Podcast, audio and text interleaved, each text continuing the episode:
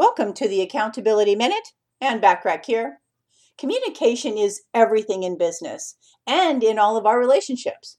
So, how does one communicate effectively? Simply put, say what you mean, say it clearly, and say it with respect. Over the next seven days, I will share with you seven steps to effective communication that produces results. Step number one is establish trust.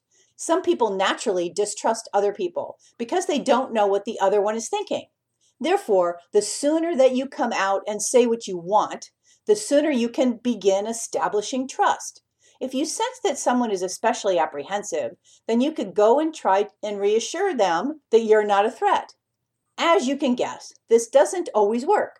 So don't waste time trying to change someone's mind. Instead, continue being cordial and ethical and hope that your professionalism and consistency eventually wins them over, assuming you want to win them over.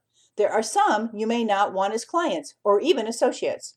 Trust is the single most important thing that has to happen for two people to do business together.